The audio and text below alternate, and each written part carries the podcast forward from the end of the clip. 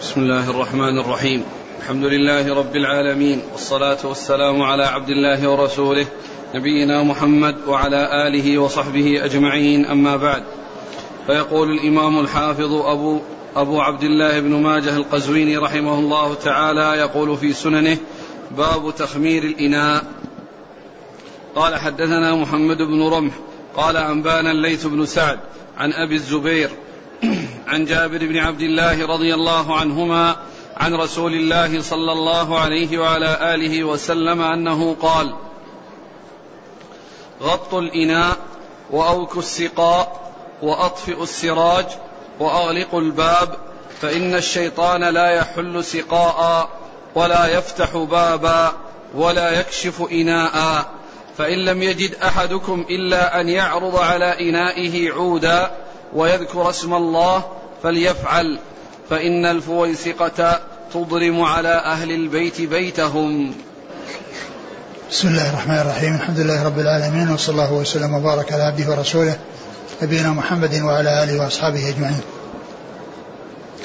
لما فرغ المصنف ابن ماجه رحمه الله من ذكر الأبواب المتعلقة بالأشربة والتي كلها تتعلق بالخمر، وأن منها ما يكون وصل إلى حد الإسكار فهذا يحرم منه الكثير والقليل، وما لم يكن مسكرا ولم يصل إلى حد الإسكار فإنه مباح.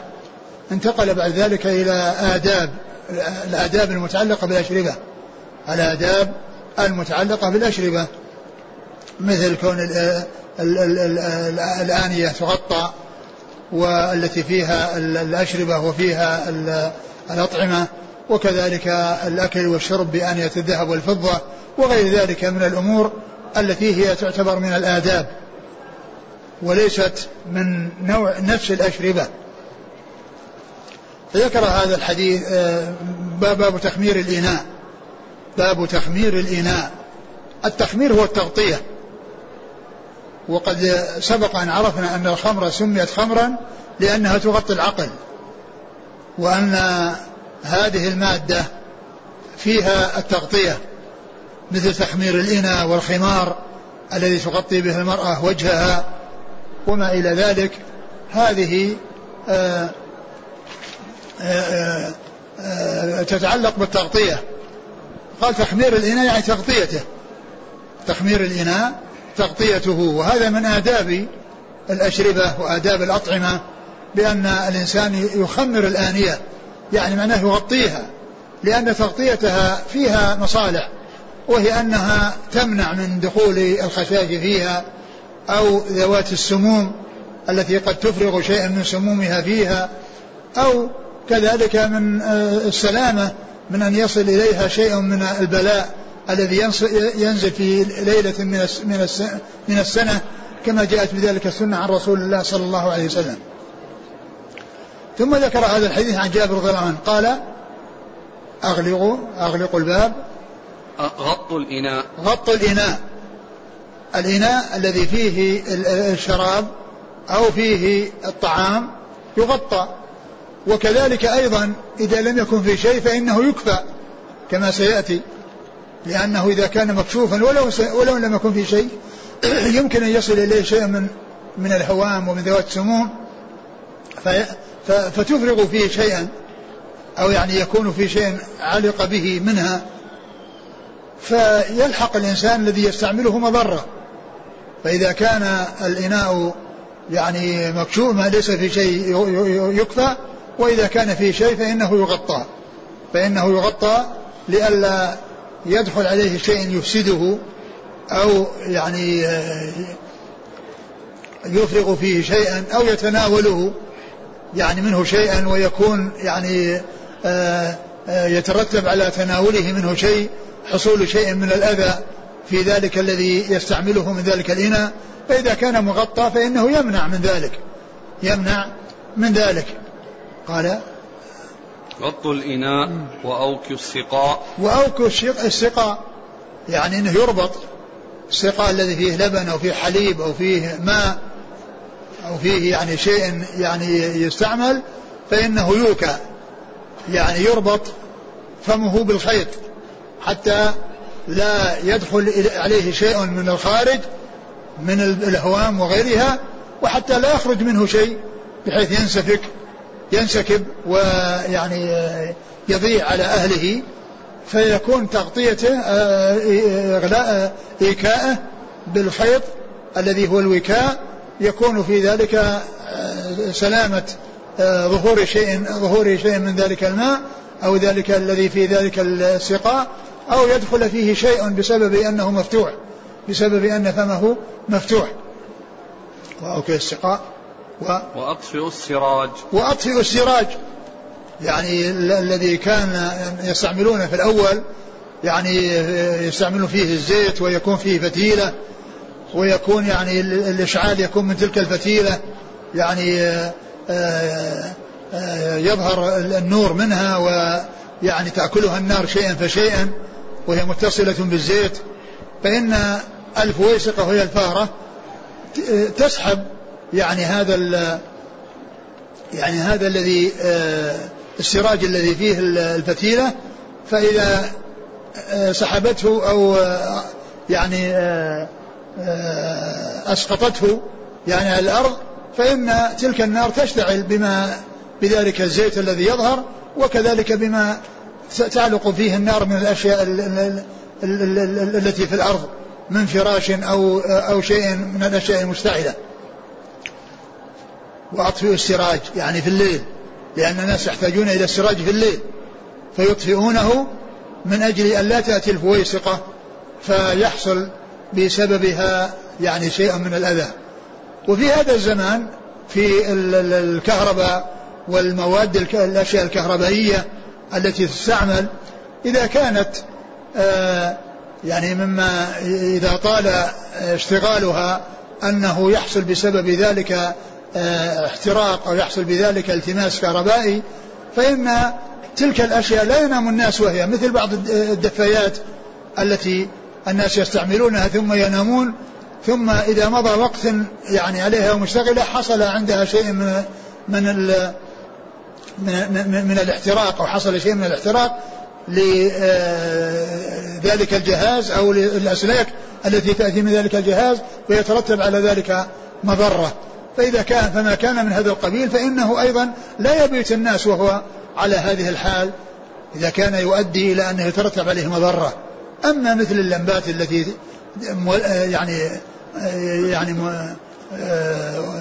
يعني مشعلة وتضيء، والمجرب أنها لا يحصل لها شيء، فإذا كان الناس بحاجة إليها تركوها، وإن كان ليسوا بحاجة إليها فالمناسب إغلاقها، لكنه لا يترتب على كونها تستمر يعني شيء من الضرر، مثل ما يحصل لبعض الأجهزة مثل الأشياء المدفئة التي إذا مكثت مدة طويلة يحصل لها بسبب طول الشغل شيء من الضرر، يعني بسبب طول الاستعمال. فهذه تشبه السراج الذي كان في ذلك الزمان، الذي يترتب عليه إضرام النار وإشعال النار في البيت على أهله وهم نائمون. نعم. شو هذا؟ وأغلق الباب يعني حتى يعني لأن إغلاق الباب مع ذكر اسم الله عز وجل يمنع من دخول شياطين الإنس وشياطين الجن، يمنع من الجن والإنس، لأن الباب إذا كان مفتوحا ولم يغلق من يأتي عابر سبيل من الإنس وهو سيء وقد يكون لصا، فإنه إذا وجد الباب مفتوح يعني يسهل عليه أنه يدخل، أو تحدث لنفسه أنه يدخل ليحصل شيء يتناوله ويخرج. أما إذا كان مغلقا ما يفكر فيه إلا إذا كان تعمد بأنه يكسره أو أنه يفتحه يعني بالقوة أو ما إلى ذلك، والناس يسمعون صوت الباب إذا حصل له شيء.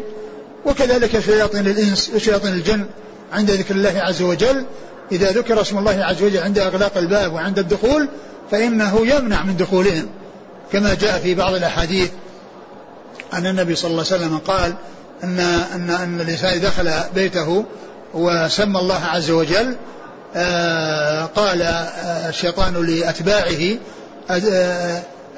لا مبيت لكم، وإذا بدأ يأكل وسمى قال لا مبيت ولا عشاء، وإن دخل ولم يسمي قال أدركتم المبيت، وإن بدأ يأكل ولم يسمي قال أدركتم المبيت والعشاء، أدركتم المبيت والعشاء. فشياطين الجن ذكر الله عز وجل هو الذي يعصم منهم وهو الذي يبعدهم، كما قال الله عز وجل وإما ينزغنك من الشيطان نزغ فاستعذ بالله إنه هو السميع العليم، وإما ينزغنك من الشيطان نزغ فاستعذ بالله. فشياطين الجن يتخلص منهم بذكر الله عز وجل، وأما شياطين الإنس فيتخلص منهم بمقابلة السيئة بالحسنة، كما قال الله عز وجل ادفع بالتي هي أحسن فإذا الذي بينك وبينه عداوة كأنه ولي حميم. وإذا أغلق الباب فمن تحدث نفسه بسوء وجده باب مغلقا قد يتجاوز ويمشي، لكن إذا وجده مفتوحا قد تحدث نفسه بسوء فيحاول الدخول بخفية وتناول أي شيء يقدر على تناوله ثم يذهب به. إيش بعده؟ فإن الشيطان لا يحل سقاء ولا يفتح بابا ولا يكشف إناء. فإن الشيطان لا يحل سقاء ولا يفتح بابا ولا يكشف إناء. نعم. ولا يكشف إناء، وهذا مع ذكر الله عز وجل، يعني مع ذكر الله عز وجل عليه، ولهذا جاء في آخره ولو أن يعرض عودا ويذكر اسم الله عليه، ويذكر اسم الله عليه. كمل. فإن لم يجد أحدكم إلا أن يعرض على إنائه عودا ويذكر اسم الله فليفعل. فإن لم يجد أحدكم إلا أن يضع على إنائه عودا ويذكر اسم الله، يعني يمكن أن يكون مقصود من ذلك يعني ما وجد غطاء وليس له غطاء، ولكن وضع عليه لوح مثلا يعني من الأعواد التي هي سميكة وتغطي، فيكون يعني غطاه بشيء ليس غطاء يعني أصليا له، ولكنه غطاه بشيء حصلت تغطيته به بحيث الحشرات لا تصل إليه ولا يصل إليه الوباء الذي ينزل في ليلة من السنة، كما جاء في الحديث عن رسول الله صلى الله عليه وسلم. فإن الفويسقة تضرم على أهل البيت بيتهم. فإن الفويسقة الفأرة تضرم على أهل البيت بيتهم بما يتعلق بالسراج، بما يتعلق بالسراج إذا كان الناس ناموا وتركوه، فإن الفويسقة تكون سببا في إضرام البيت على أهله بالحريق، وذلك بجرها السراج وإكفائه حتى يحصل الاشتعال بالزيت الذي فيه أو بالفراش أو الشيء الذي هو من المواد القابلة للاحتراق التي تكون في الأرض، يعني قريبة من هذا السراج الذي أكفئ بفعل الفويسقة. أعد الحديث. عن جابر بن عبد الله رضي الله عنهما عن رسول الله صلى الله عليه وسلم أنه قال غطوا الإناء وأوكوا السقاء وأطفئوا السراج وأغلقوا الباب، فإن الشيطان لا يحل سقاء ولا يفتح بابا ولا يكشف إناء. فإن لم يجد أحدكم إلا أن يعرض على إنائه عودا ويذكر اسم الله فليفعل، فإن الفويسقة تضرم على أهل البيت بيتهم. قال حدثنا محمد بن رمح ثقة أخرجه مسلم وابن ماجه، عن الليث بن سعد ثقة أخرج أصحاب الكتب، عن أبي الزبير محمد بن مسلم بن تدرس الصدوق أخرج أصحاب الكتب، عن جابر بن عبد الله. جابر بن عبد الله الأنصاري رضي الله عنهما أحد السبعة المكثرين من حديث رسول الله صلى الله عليه وسلم. قال حدثنا عبد الحميد بن بيان الواسطي قال حدثنا خالد بن عبد الله عن سهيل عن أبيه عن أبي هريرة رضي الله عنه أنه قال أمرنا رسول الله صلى الله عليه وسلم بتغطية الإناء وإيكاء السقاء وإكفاء الإناء. ثم ذكر حديث أبي هريرة أمرنا رسول الله بتغطية الإناء، يعني بأن يغطى بالغطاء وهو التحمير الذي مر في الحديث السابق، وإغلاق السقاء وإيكاء السقاء، يعني ربطه بالخيط كما عرفنا حتى لا يدخل شيئا من الخارج وحتى لا يظهر الذي في الداخل. وإكفاء الإناء يعني إذا كان فارغا، يعني إذا كان في شيء يغطى حتى لا يصير فيه شيء، وإن غطي وهو فارغ أيضا يمنع من نزول يعني شيء من الوباء فيه الذي يأتي به ليلة من السنة، وأيضا يمنع من وصول الحشرات التي قد تنزل فيه وتفرغ شيئا فيصب الإنسان عليه ماء فيصل إليه شيء من ضررها. لكنه إذا كان يعني فيه شيء أو ليس فيه شيء يمكن أن يغطى، لكن إذا لم يكن فيه شيء يمكن أن يكفى بدل التغطية فلا يصل إليه شيء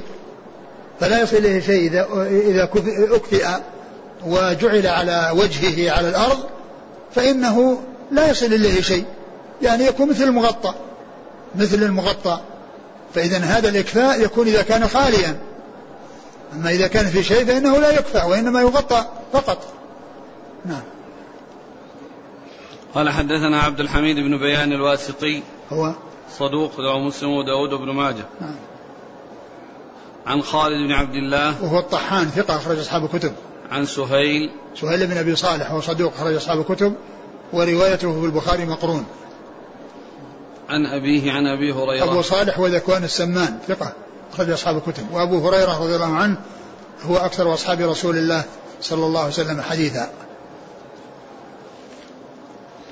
قال حدثنا عصمة بن الفضل قال حدثنا حرمي بن عمارة بن أبي حفصة قال حدثنا حريش بن خريت قال أنبأنا ابن أبي مليكة عن عائشة رضي الله عنها أنها قالت: كنت أضع لرسول الله صلى الله عليه وسلم 3 آنية من الليل مخمرة، إناء لطهوره وإناء لسواكه وإناء لشرابه. ثم ذكر هذا الحديث عن عائشة رضي الله عنها أنها كانت تضع 3 أواني مخمرة من الليل، أحدهما لطهوره يتوضأ منه إذا قام من الليل، والثاني لشرابه لسواكه يعني الذي يعني يستعمل فيه يكون فيه السواك ويستعمل فيه السواك، والثالث لشرابه يعني يكون يشرب منه. لكن هذا الحديث غير صحيح لأن فيه حريش بن خريت وهو ضعيف فهو غير ثابت عن رسول الله صلى الله عليه وسلم. قال حدثنا عصمة بن الفضل هو ثقة أخرجه النسائي بن ماجه.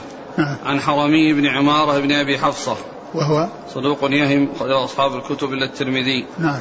عن حريش بن خريت وهو ضعيف أخرج له ابن ماجه. نعم. عن ابن أبي مليكة وهو ثقة أخرج أصحاب الكتب. عن عائشة أم المؤمنين رضي الله عنها وارضاها الصديقة بنت الصديق وهي من 7 المكثرين من حديث رسول الله صلى الله عليه وسلم. قال رحمه الله تعالى: باب الشرب في آنية الفضة. قال حدثنا محمد بن رمح قال أنبانا الليث بن سعد عن نافع عن زيد بن عبد الله بن عمر عن عبد الله بن عبد الرحمن بن أبي بكر عن أم سلمة رضي الله عنها أنها أخبرته عن رسول الله صلى الله عليه وعلى آله وسلم أنه قال: إن الذي يشرب في إناء الفضة إنما يجرجر في بطنه نار جهنم. ثم ذكر باب الشرب بآنية الفضة، ومن باب أولى آنية الذهب فإن كل منهما لا يشرب فيه، لا يستعمل للشرب ولا يستعمل للاستعمالات الأخرى. يعني الآنية لا تتخذ من الذهب والفضة لأنه لا يجوز استعمالها لا للرجال ولا للنساء، لا يجوز استعمالها لا للرجال ولا للنساء سواء كان للشرب أو للأكل أو لحفظ الأشياء أو غير ذلك، لا يجوز استعمالها. فلا تتخذ الأواني من الذهب والفضة لأنه لا يجوز استعمالها بحال من الأحوال. ثم ورد هذا الحديث عن حديث أم سلمة رضي الله عنها أن النبي صلى الله عليه وسلم قال: الذي يشرب بآنية الفضة إنما يجرجر في بطنه نار جهنم. يعني كونه يعني يشرب بآنية الفضة يعني معناه أنه شرب شرابا مباحا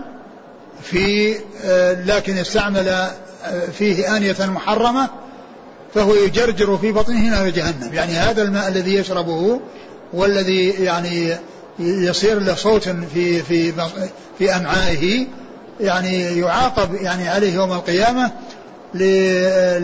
لكونه استعمله أو كونه وصل إلى جوفه عن طريق آنية محرمة لا يجوز استعمالها يعني استعمال الشرب فيها، إنما يجرجر في بطنه نار جهنم, يعني أنه يعذب بذلك بنار جهنم.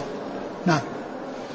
قال حدثنا محمد بن رمح نعم عن الليث بن سعد عن نافع, نافع بن عمر ثقة أخرج أصحاب الكتب, عن زيد بن عبد الله بن عمر وهو ثقة أخرج له خالد مسلم والنسائي وابن ماجه, نعم, عن عبد الله بن عبد الرحمن بن أبي بكر وهو مقبول, نعم, أخرج له البخاري ومسلم وأبو داود في الناسخ والنسائي وابن ماجه, نعم, عن أم سلمة وهي هند بنت أبي أمية أم المؤمنين رضي الله عنها وارضاها, وحديثها أخرجه أصحاب الكتب الستة.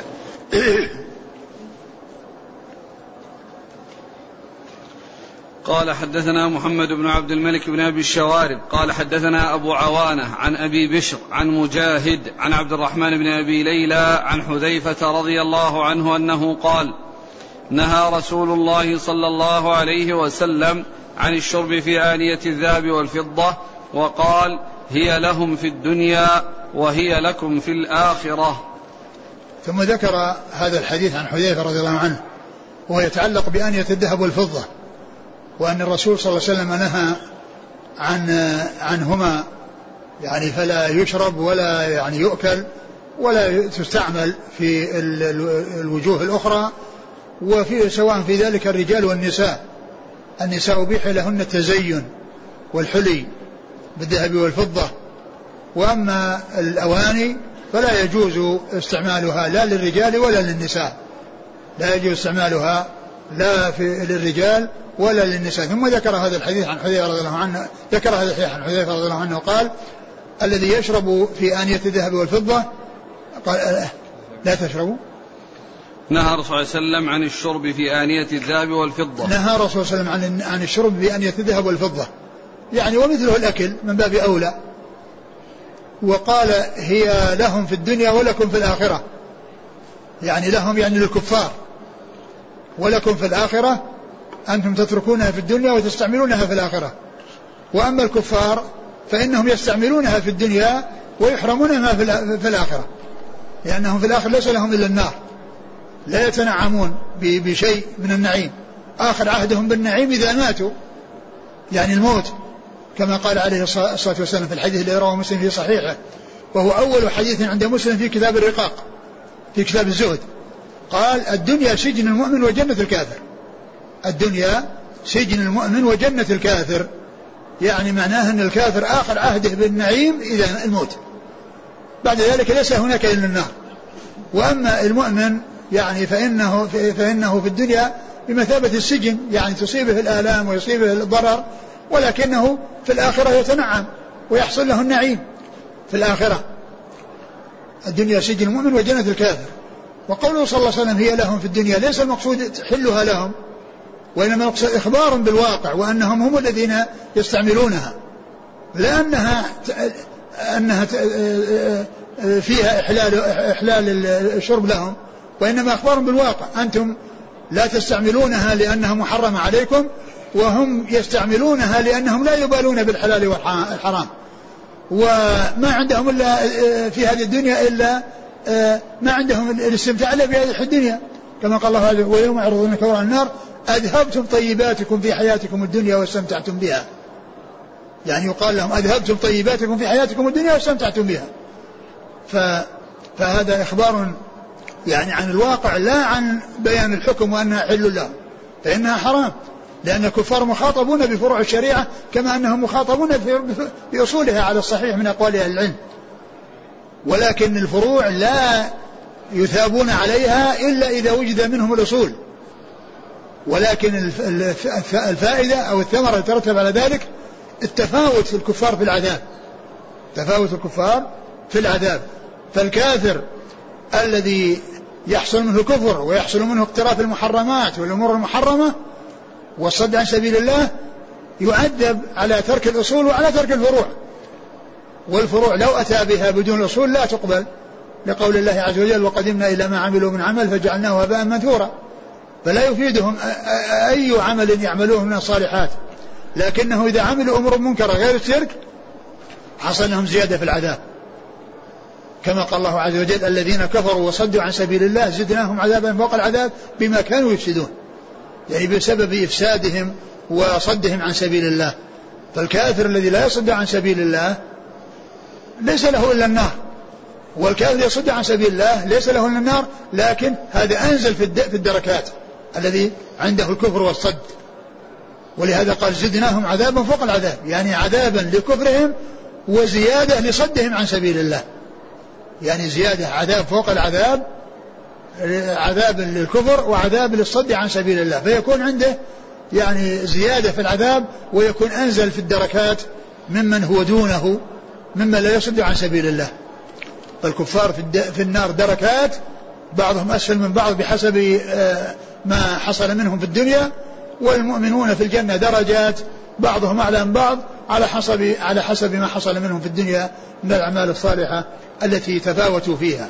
فهؤلاء يتفاوتون في الدرجات وهؤلاء يتفاوتون في الدركات, وهؤلاء يتفاوتون في الدركات يعني في العذاب. فقوله صلى الله عليه وسلم هي لهم في الدنيا, أي أنهم هم يستعملونها ولا يبالون بالحلال والحرام, وأنتم تحصلونها في الآخرة لأنكم منعتم منها في الدنيا وتركتم ما حرم عليكم, وتستفيدون منها في الجنة بحيث تكون هي من آنيتكم التي تشربون فيها. نعم. قال حدثنا محمد بن عبد الملك بن أبي الشوارب, هو صدوق رواه مسلم والترمذي والنسائي بن ماجه. نعم. عن أبي عوانة الوضاح بن عبد الله اليشكري ثقة أخرج أصحاب الكتب. عن أبي بشر وهو ابن أبي وحشية ثقة أخرج أصحاب الكتب. عن مجاهد بن جبر ثقة أخرج أصحاب الكتب. عن عبد الرحمن بن أبي ليلى وهو ثقة أخرج أصحاب الكتب. عن حذيفة بن اليمان رضي الله عنهما أخرج الحديث وأصحاب الكتب الستة. قال حدثنا أبو بكر بن أبي شيبة قال حدثنا غندر عن شعبة عن سعد بن إبراهيم عن نافع عن امرأة بن عمر عن عائشة رضي الله عنها عن رسول الله صلى الله عليه وسلم أنه قال من شرب في إناء فضة فكأنما يجرجر في بطنه نار جهنم.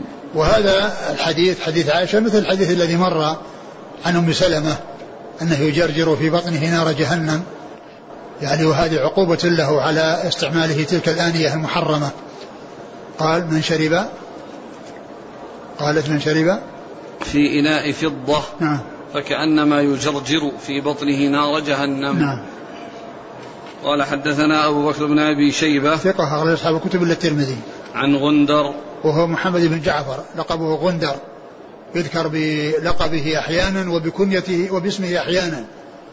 ومعرفة الألقاب نوع من أنواع علوم الحديث, وفائدة معرفتها ألا يظن الشخص الواحد شخصين, إذا ذكر باسمه مرة وبلقبه مرة الذي لا يعرف يظن أن هذا شخص آخر غير هذا, والذي يعرف أن محمد بن جعفر لقبه غندر سواء جاء بلقبه أو جاء باسمه لا يلتبس عليه الأمر ولا يظن أنه شخصين, لا أظن أن الشخص الواحد شخصين, يعني هذا غندر للرجل ومحمد بن جعفر للرجل, بل هو شخص واحد. فمعرفة ألقاب المحدثين نوع من أنواع علوم الحديث, وهذا فائدتها ألا يظن الشخص الواحد شخصين. نعم. عن شعبة وهو ثقة أخرج أصحاب الكتب. عن سعد بن إبراهيم وهو ثقة أخرج له أصحاب الكتب. نعم. عن نافع. نعم. عن امرأة بن عمر هي صفية بنت أبي عبيد الثقفية, وهي ثقة أخرج لها البخاري تعليقا ومسلم وأبو داود والنسائي بن ماجه. نعم. عن عائشة. نعم. قال رحمه الله تعالى باب الشرب بثلاثة أنفاس. قال حدثنا أبو بكر بن أبي شيبة قال حدثنا ابن مهدي قال حدثنا عجرة بن ثابت الأنصاري عن ثمامة بن عبد الله عن أنس رضي الله عنه أنه كان يتنفس في الإناء ثلاثا, وزعم أنس أن رسول الله صلى الله عليه وسلم كان يتنفس في الإناء ثلاثا. ثم ذكر باب الشرب في ثلاثة أنفاس, يعني خارج الإناء, يعني الأنفاس خارج الإناء, يعني معناه يشرب يعني ثلاث مرات, يشرب ثم ينحي الإناء ويتنفس, ثم يشرب وينحيه ويتنفس, ثم يشرب وينحيه ويتنفس, يعني يعني يكون ثلاث مرات في الإناء يشرب منه، ولكن بثلاثة أنفاس خارج الإناء مو داخل الإناء، لأن التنفس داخل الإناء جاء ما يدل على منع كما سيأتي، ولكن المقصود من هنا من هذا بثلاثة أنفاس يعني خارج الإناء، يعني ما يشرب بنفس واحد أو اثنين، وإنما يخليها ثلاثة كما جاءت بذلك السنة عن رسول الله عليه الصلاة والسلام، ويتنفس خارجه، لأن التنفس في داخله يعني فيه أضرار وفيه يعني استقدار يعني ممن يشرب بعده، وإنما المقصود من ذلك هو كونه يجعله وترا، وأن يكون ذلك بثلاثة أنفاس خارج الإناء، يشرب ثم ينحي ويتنفس ثم يعيد ويشرب ثم ينحي ويتنفس ثم يعيد، وهكذا. نعم.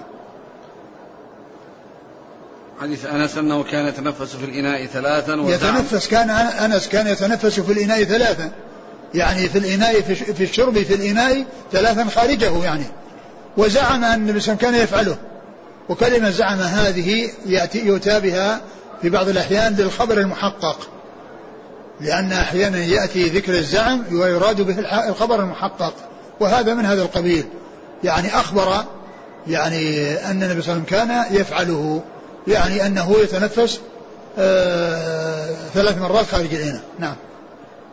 قال حدثنا أبو بكر بن أبي شيبة عن ابن مهدي.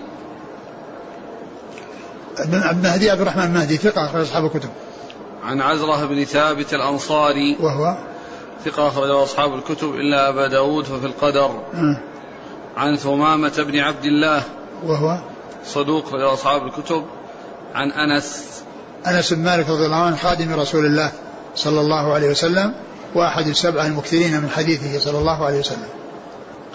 قال حدثنا هشام بن عمار ومحمد بن الصباح قال حدثنا مروان بن معاوية قال حدثنا رشدين بن كريب عن أبيه عن ابن عباس رضي الله عنهما أن النبي صلى الله عليه وعلى آله وسلم شرب فتنفس فيه مرتين. ثم ذكر هذا الحديث عن ابن عباس الذي فيه أن شرب وتنفس مرتين، الحديث الأول ثلاث مرات وهنا قال تنفس مرتين، والحديث في إسناده رشدين بن كريب وهو ضعيف، فالحديث غير صحيح، وإنما الصحيح الذي مر والذي هو في ثلاثة أنفاس. نعم. قال حدثنا هشام بن عمار صدوق خرج البخاري وأصحاب السنن، ومحمد بن الصباح صدوق خرجه أبو داود بن ماجه. نعم. عن مروان بن معاوية وهو الفزاري وهو ثقة أخرج له أصحاب الكتب، وهو الذي يعرف بتدليس الشيوخ، لأن تدليس الشيوخ غير تدليس الإسناد. تدليس الإسناد أن يقول يعني من عرف بتدليس حد قال أو عن فلان، فإن هذا يحتمل التدليس، لكن إذا صرح بالتحديث فقال حدثنا أو سمعته فإنه لا يؤثر تدليسه لأنه صرح بالسماع. وأما تدليس الشيوخ فهو أن يذكر الشيوخ بغير ما اشتهروا به، يعني بحيث يصعب معرفتهم والوصول إليهم، هذا يسمى تدليس الشيوخ، يعني يذكرون بغير ما اشتهروا به. فهذا الذي هو مروان بن معاوية الفزاري ثقة أخرجه أصحاب الكتب، وقد عرف بتدليس الشيوخ يعني. نعم. عن رشدين بن كريب ضعيف أخرجه ابن ماجه والترمذي. عن أبيه، ورشدين هذا هو بن كريب، وهناك رشدين آخر وقاله رشدين بن سعد، وهما اثنان من يعني خرج لهم أصحاب يعني من رجال من رجال التقريب والتهذيب وغيرها، وهو وكل منهما ضعيف. رشدين بن سعد ضعيف، رشدين بن سعد المصري ورشدين بن كريب هذا كل منهما ضعيف. فالذي في التقريب وفي التهذيب وغيرها ممن يسمى رشدين ممن لهم رواية في الكتب الستة اثنان، وكل منهما ضعيف. رشدين بن كريب هذا اللي عنها الحديث، ورشدين بن سعد الذي من أحاديثه الحديث الذي فيه أن الماء طهور لا ينجسه شيء، زيادة لما غلب على لونه أو طعمه أو ريحه، هذه تفرد أو جاءت عن طريق رشدين بن سعد. ولم تصح لأنه ضعيف, وهذه من حيث الرواية. وأما من حيث الحكم فالعلماء مجمعون على ما دل على هذه الزيادة التي جاءت في حيث ضعيف, فهي ثابتة في الإجماع, أو هذا الحكم ثابت بالإجماع, وهو أن النجاسة إذا ظهرت على الطعم أو اللون أو الريح, بطعمه أو لونه أو ريحه, فإنه يكون نجسا, يعني ما غلب على لونه أو طعمه أو ريحه يكون نجسا. لكن هذه الزيادة غير صحيحة, ومعناها صحيح, وقد انعقد الإجماع عليه, فهي رواية ضعيفة ومعناها مجمع عليه. ومثلها حديث آخر, كل قرض جر نفعا فهو ربا, هذا حديث يعني واهي وساقط, لكن أجمع على معناه, كل قرض جر نفعا فهو ربا, هذا مجمع عليه, والحديث اللي ورد فيه ضعيف. وإلا ما غلب على لون طعمه وريحه, هذا الزيادة جاءت بإسناد ضعيف في رشدين بن سعد, ولكن معناها مجمع عليه. نعم. عن كريب مولى بن عباس ثقة على أصحاب الكتب عن ابن عباس. نعم. قال رحمه الله تعالى: باب اختناث الأسقية.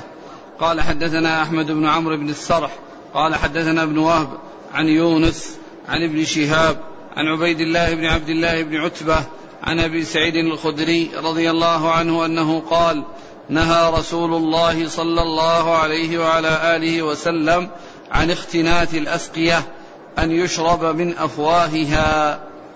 ثم ذكر اختناث الأسقية, واختناثها هي أن يعني يثنى يعني طرف فمها من الخارج, يعني يصير الأطراف رايحة من الخارج, ثم يشرب من هذا المكان المثني, ثم بعد ذلك يعاد الثني, ثم يوكأ الإناء فيصير ذلك الذي شرب منه صار من الداخل الذي وقعت عليه شفتاه من السقاء المثني من الداخل, ثنية من الخارج بحيث راحت أطرافه من الخارج, وبقي من الداخل مثني, فيشرب الإنسان من هذا المثني الذي يعتبر من داخل السقاء, لأنه لو أعيد ثنيه وقعدها ما كان عليه صار الشفتين صارت شيء من الداخل, فمنع من ذلك أو جاء النهي عن ذلك لما فيه من تقديره على من يشرب وراءه, لأن يعني كون الإنسان يشرب يعني ويكون يعني ريقه ويكون يعني شيء من بخاره راح مع الإناء أو راح في الداخل, يعني يكون في ذلك تقدير لغيره فلا يستعمله, فيكون هذا هو وجه يعني وجوه ورود النهي فيه.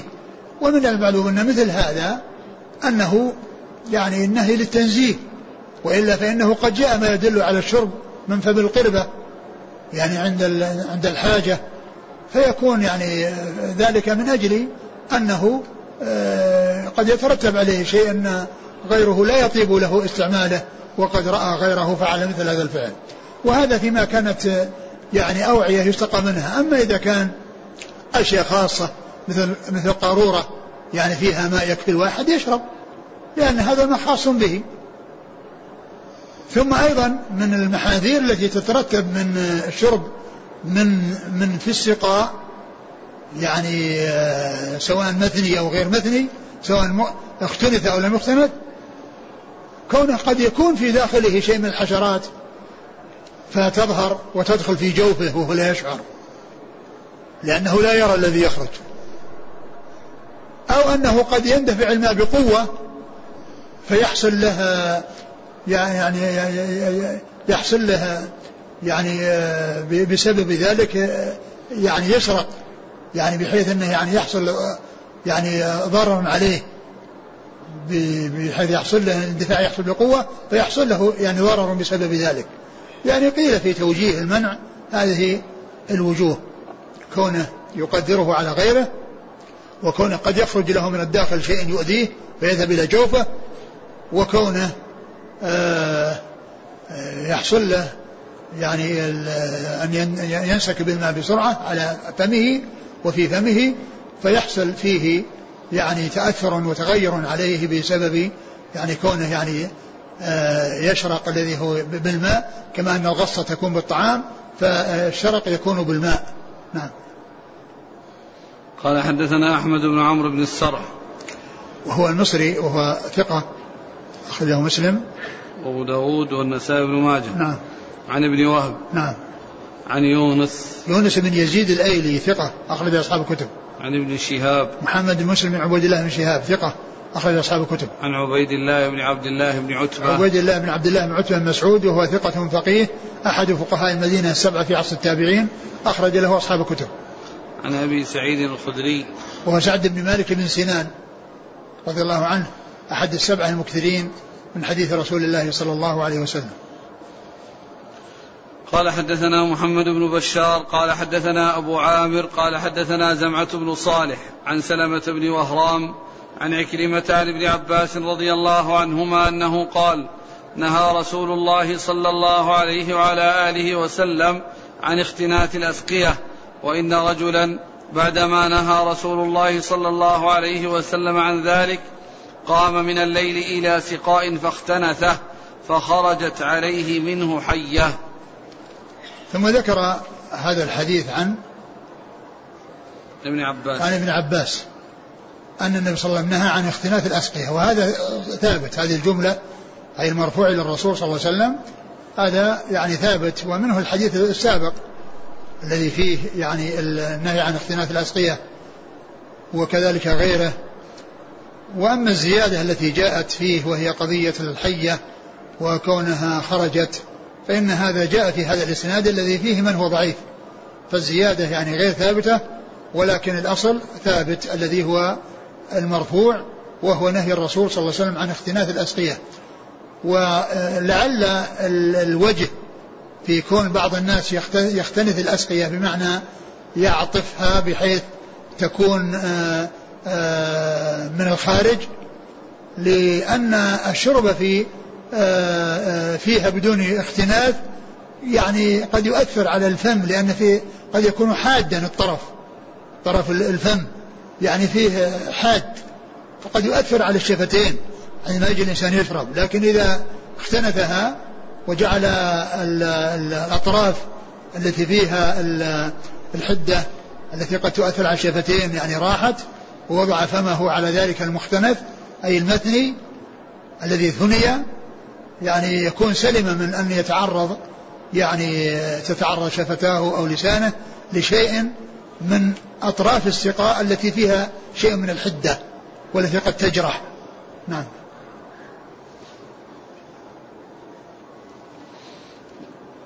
قال حدثنا محمد بن بشار هو الملقب بن داغ ثقة، أخرج أصحاب الكتب. عن أبي عامر وهو العقدي وهو ثقة، أخرج أصحاب الكتب. نعم. عن زمعة بن صالح وهو ضعيف. نعم. وله مسلم وداود في المراسيل. نعم. والترمذي والنسائي بن ماجه. نعم. عن سلمة بن وهرام وهو صدوق، وله الترمذي بن ماجه. نعم. عن عكرمة عن ابن عباس. عكرمة هو ابن عباس ثقة، أخرج أصحاب الكتب. نعم. الأخ أرسل فائدة أن الشيخ الألباني صحح في الصحيحة برقم 400 عن عائشة مرفوعا: نهى أن يشرب من في السقاء لأن ذلك ينتنه. نعم، هو مثل ما ذكرت أنه يعني أنه يظهر أبخرة، كما قال بعض أهل العلم أنه يظهر أبخرة تعلق يعني في هذا فتكون من الداخل، فيتقذر أو يستقذره يعني بسبب ما تصاعد من الأبخرة من فم الإنسان وكانت في يعني، فهذا يعني النتيجة للشرب أنه يعني يحصل له نتن من هذه الأبخرة التي تصاعد. نعم. فيكون هذا تعليل، لكن لا يعني يمنع أن تكون الأمور الأخرى أنها أيضا محذورة، كان يخرج من في خشاش أو أنه يعني يحصل تكون حكم أخرى غير الذي نص عليه. نعم. قال رحمه الله تعالى: باب الشرب من في السقاء. قال حدثنا بشر بن هلال الصواف قال حدثنا عبد الوارث بن سعيد عن أيوب عن عكرمة عن أبي هريرة رضي الله عنه أنه قال: نهى رسول الله صلى الله عليه وعلى آله وسلم عن الشرب من في السقاء.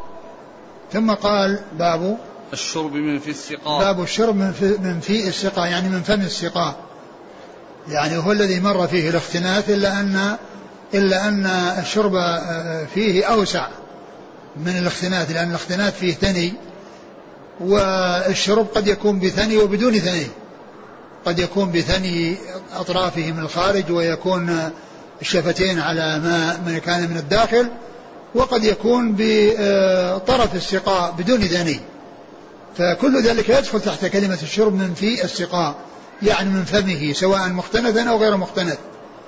أورد هذا الحديث أن النبي صلى الله عليه وسلم نهى عن الشرب من في السقاء، عن الشرب من في السقاء يعني من فم السقاء. نعم.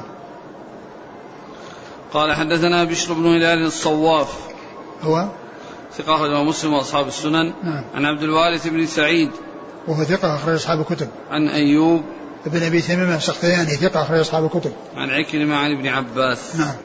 قال حدثنا بكر بن خلف أبو بشر قال حدثنا يزيد بن زريع قال حدثنا خالد الحذاء عن عكرمة عن ابن عباس رضي الله عنهما أن رسول الله صلى الله عليه وسلم نهى أن يشرب من فم السقاء.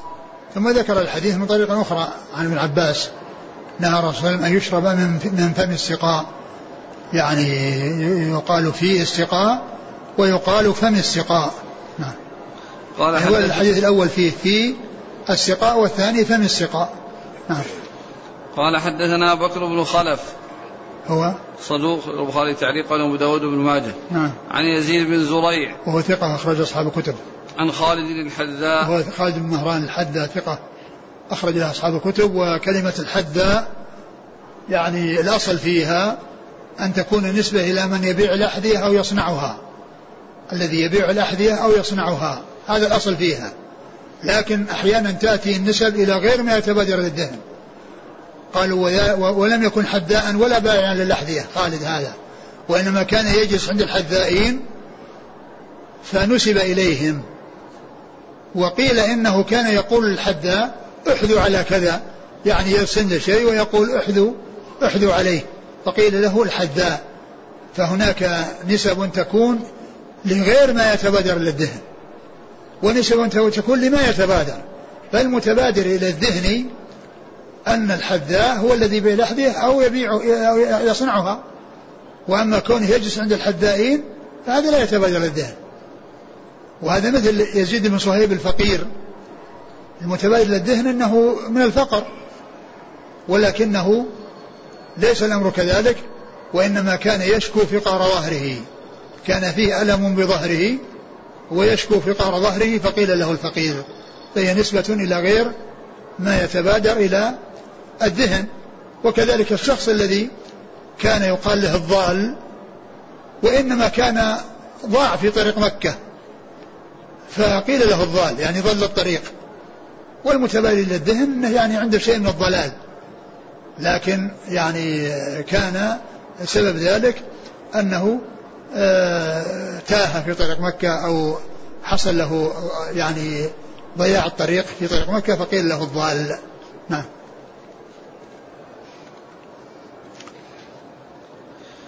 قال رحمه الله تعالى: باب الشرب قائما.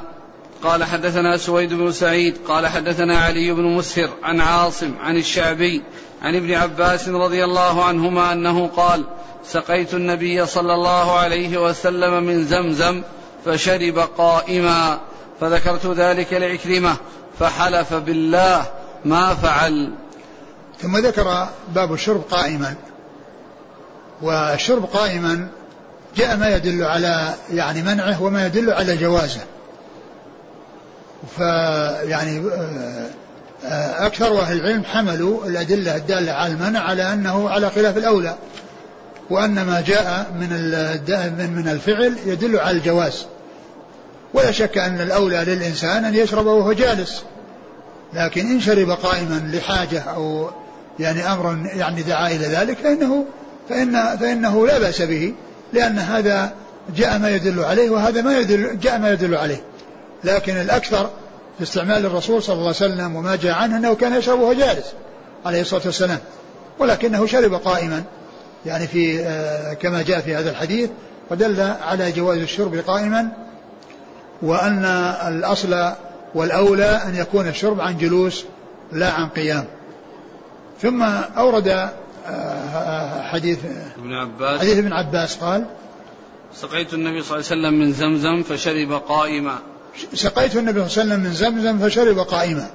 سقيت النبي صلى الله عليه وسلم من زمزم فشرب قائما، يعني أنه شربه وهو قائم عندما أعطاه يعني ماء من زمزم، يعني من ماء زمزم. وهذا ليس المقصود من ذلك أن ماء زمزم يشرب عن قيام، ولكن هذا الذي اتفق له صلى الله عليه وسلم يعني وحصل له، لا أن يقال أن الإنسان يعني إذا جاء وجد ماء زمزم وهو جالس يقوم ويشرب وهو واقف وأنه سنة، لا ليس الأمر كذلك، وإنما الأصل في الشرب كله أن يكون عن جلوس، وإذا حصل عن قيام فإنه لا بأس به. والذي حصل من رسول الله صلى الله عليه وسلم هو من هذا القبيل، أنه شرب يعني أو اتفق له أن شرب قائما، فلا يقال أنه يشرع الإنسان إذا أراد أن يشرب زمزم أن يطف ولو كان جالسا، بل يشرب عن جلوس وهذا هو الأصل، وإن شرب عن قيام فإنه لا بأس به، يعني في زمزم وغير زمزم. ولهذا جاء عن علي رضي الله عنه أنه كان شرب قائما وقال إني أردت أن أبين لكم أنه يعني يسوغ الشرب قائما، وأن النبي صلى الله عليه وسلم شرب قائما. قال إيش؟ سقيت النبي صلى الله عليه وسلم من زمزم فشرب قائما. نعم. فذكرت ذلك لعكرمة فحلف بالله ما فعل. فذكرت ذلك لعكرمة فحلف بالله ما فعل، يعني الرسول ما شربه وهو قائم، ما شربه وهو قائم، فيكون يعني بنى ذلك على حسب علمه. وجاء في بعض الروايات عند البخاري أنه قال أنه كان راكبا، يعني فكيف يشرب وهو قائم وهو كان راكب.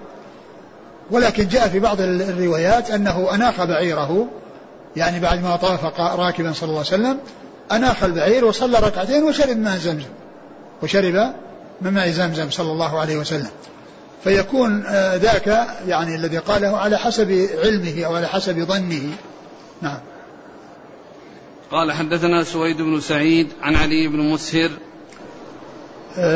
سويد بن سعيد هو صدوق له مسلم بن ماجه، وعلي مسهر ثقة أخرج أصحاب الكتب. عن عاصم بن سليمان الأحول وهو ثقة أخرج أصحاب الكتب.